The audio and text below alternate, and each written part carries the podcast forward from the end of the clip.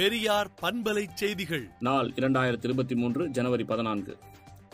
தமிழ் படிக்காமலே தமிழ்நாடு அரசு பணிகளில் சேர்ந்த அவலத்தை நீக்கும் வகையில் தமிழ்நாடு இளைஞர்களுக்கு வேலைவாய்ப்பு கூடுதலாக கிடைக்கும் வகையிலும் இனி தமிழ்நாடு அரசு பணிகளில் சேர்பவர்கள் தமிழில் நாற்பது விழுக்காடு மதிப்பெண் பெற்றாக வேண்டும் என்பதற்கான சட்ட திருத்தம் தமிழ்நாடு சட்டப்பேரவையில் நிறைவேற்றப்பட்டுள்ளதை பாராட்டியும் வரவேற்றும் திராவிடர் கழக தலைவர் ஆசிரியர் கி. வீரமணி அறிக்கை விடுத்துள்ளார்.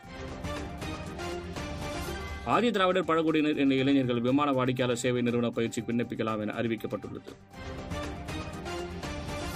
சென்னையிலிருந்து வரும் வாகனங்கள் விக்கிரவாண்டி சுங்கச்சாவடியில் அணிவகுத்ததால் அங்கு கடும் போக்குவரத்து நெரிசல் ஏற்பட்டது. மாமல்லபுரத்தில் இருபத்தொரு நாட்கள் நடந்து முடிந்த நாட்டிய விழாவை இருபத்தையாயிரம் பேர் கண்டுகளித்துள்ளதாக சுற்றுலாத்துறையினர் தெரிவித்துள்ளனர். நீர்வளத்துறை அமைச்சர் துரைமுருகன் உடல்நலக்குறைவு காரணமாக மீண்டும் அப்போலோ மருத்துவமனையில் சிகிச்சைக்காக அனுமதிக்கப்பட்டுள்ளார். காஞ்சிபுரம் அருகே ஆசிரியை கண்டித்ததால் பிளஸ் ஒன் மாணவி தூக்கு போட்டு தற்கொலை செய்து கொண்டார். மேலும் அவர் எழுதிய உருக்கமான கடிதம் சிக்கியது. யார் எதுவும் சொல்லட்டும் நான் எனது பணிகளை தொடர்ந்து செய்வேன் என சசி தரூர் தெரிவித்துள்ளார். பஞ்சாபில் இன்று காலை ராகுல் காந்தி பாத யாத்திரையில் பங்கேற்ற காங்கிரஸ் எம்பி சத்தோங் சிங் சௌதரி மாரடைப்பால் இருந்தார் அவருக்கு வயது எழுபத்தாறு. கொலை முயற்சி வழக்கில் பத்து ஆண்டுகள் சிறை தண்டனை விதிக்கப்பட்டுள்ள லட்சத்தீவு எம்பி முகமது பைசல் தகுதி நீக்கம் செய்யப்பட்டுள்ளார்.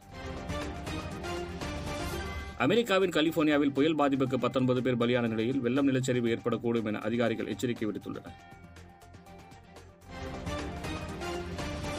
கடந்த ஆண்டு இந்திய சீன வர்த்தகம் ரூபாய் பதினோரு லட்சத்து பதினையாயிரம் கோடியாக உயர்ந்துள்ளது. இது முந்தைய ஆண்டை விட எட்டு புள்ளி நான்கு சதவீதம் அதிகம் என்பது குறிப்பிடத்தக்கது. ஜப்பானுக்கு பாதுகாப்பு அளிப்பதில் உறுதியாக உள்ளதாக அமெரிக்க அதிபர் ஜோ பைடன் தெரிவித்துள்ளார். ஈஸ்டர் தின குண்டுவெடிப்பு தொடர்பாக முன்னாள் அதிபர் சிறிசேனாவுக்கு ரூபாய் பத்து கோடி அபராதம் விதித்து இலங்கை உச்சநீதிமன்றம் தீர்ப்பு வழங்கியுள்ளது.